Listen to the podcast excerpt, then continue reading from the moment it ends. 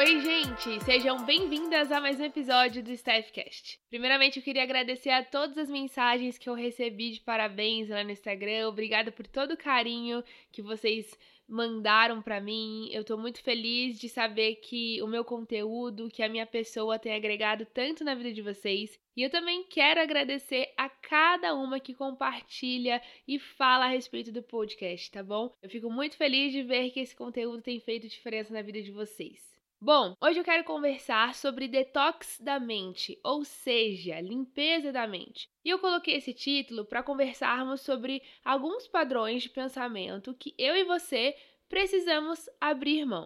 Da mesma forma que priorizamos em alguns momentos o nosso corpo, limpando toxinas geradas pelo próprio organismo ou por uma má alimentação, o famoso detox, né? Podemos e devemos limpar também periodicamente a nossa mente. É o detox mental. E hoje a gente vai falar sobre cinco padrões de pensamento. E isso não tem como fonte as vozes da minha cabeça, mas sim da terapia cognitivo-comportamental, que é uma das abordagens hoje na psicologia com mais evidências científicas, com mais eficácia para tratamento de diversos transtornos mentais e para desenvolver também inteligência emocional. E se você não sabe o que é terapia cognitivo-comportamental, no episódio 72 eu falo mais sobre ela, você pode conferir depois quando acabar o nosso bate-papo aqui. Mas para contextualizar, a terapia cognitivo-comportamental, como o próprio nome já diz, o cognitivo fala sobre cognição, né? Então, de pensamentos, e precisamos entender que a forma como a gente sente e se comporta tem a ver com a forma como nós pensamos. Então, se você para aí para analisar, os nossos pensamentos são extremamente relevantes e estão constantemente influenciando a forma como nos sentimos e como nos comportamos. Na TCC, então quando eu falar TCC, você já sabe aí que eu tô falando da terapia cognitivo comportamental, tá bom? Porque é um nome muito grande, então pra gente não ficar repetindo aqui. Bom, dentro da TCC tem um termo que se chama distorções cognitivas ou erros cognitivos. E o que significa isso? São erros que foram catalogados porque são percebidos na maioria das pessoas. São formas disfuncionais de pensar que são comuns a várias pessoas. Você sabia que existia isso? São várias as distorções cognitivas, mas hoje eu vou trazer aqui nesse episódio cinco delas, mas tem muitas outras.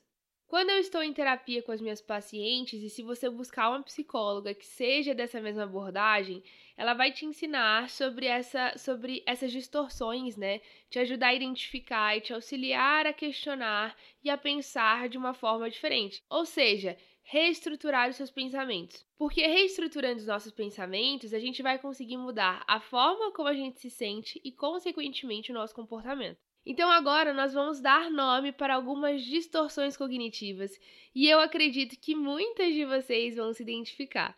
Eu percebo que a grande maioria das pessoas pensam dessa forma. E o primeiro padrão que precisamos fazer uma limpa aqui é o padrão do raciocínio emocional. O raciocínio emocional acontece quando a pessoa assume que as suas emoções são um fato, ou seja, considera aquilo que sente como verdade absoluta.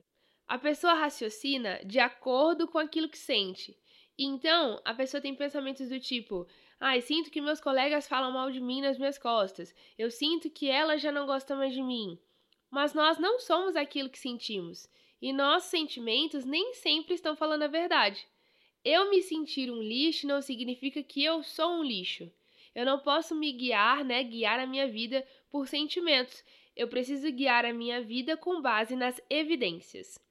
A segunda é a catastrofização. Esse aí é bem fácil de entender, né? Essa distorção da realidade em que a pessoa é pessimista e negativa em relação a uma situação que aconteceu ou que vai acontecer.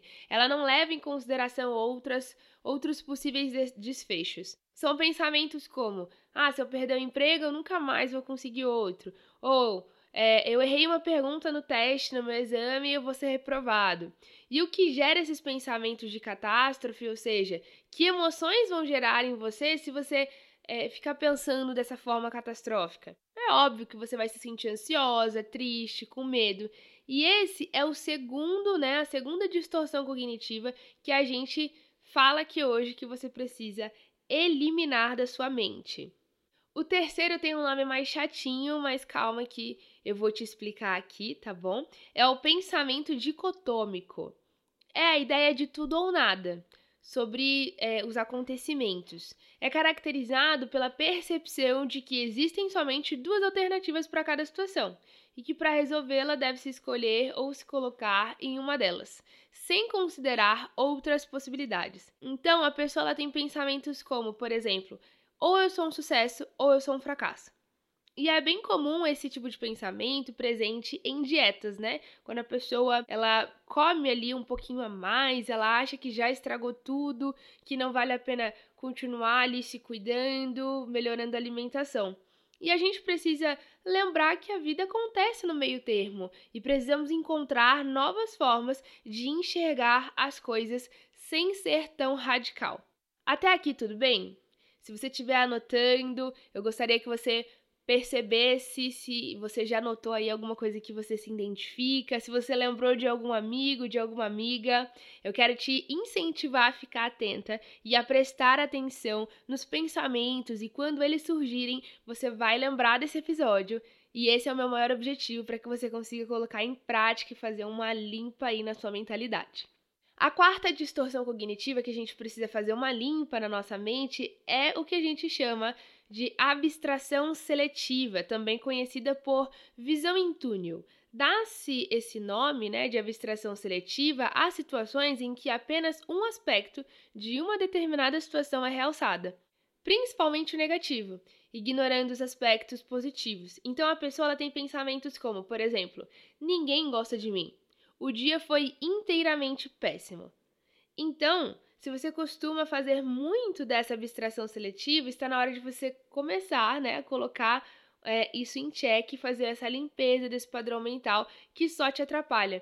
Será que realmente ninguém gosta de você ou alguma pessoa específica ela não está se identificando tanto com o seu jeito de ser? Será que foi o dia inteiro que foi ruim ou será que foi uma situação que aconteceu e você caracterizou o dia como péssimo? Então é muito importante a gente fazer essa análise. E o quinto ponto é a adivinhação.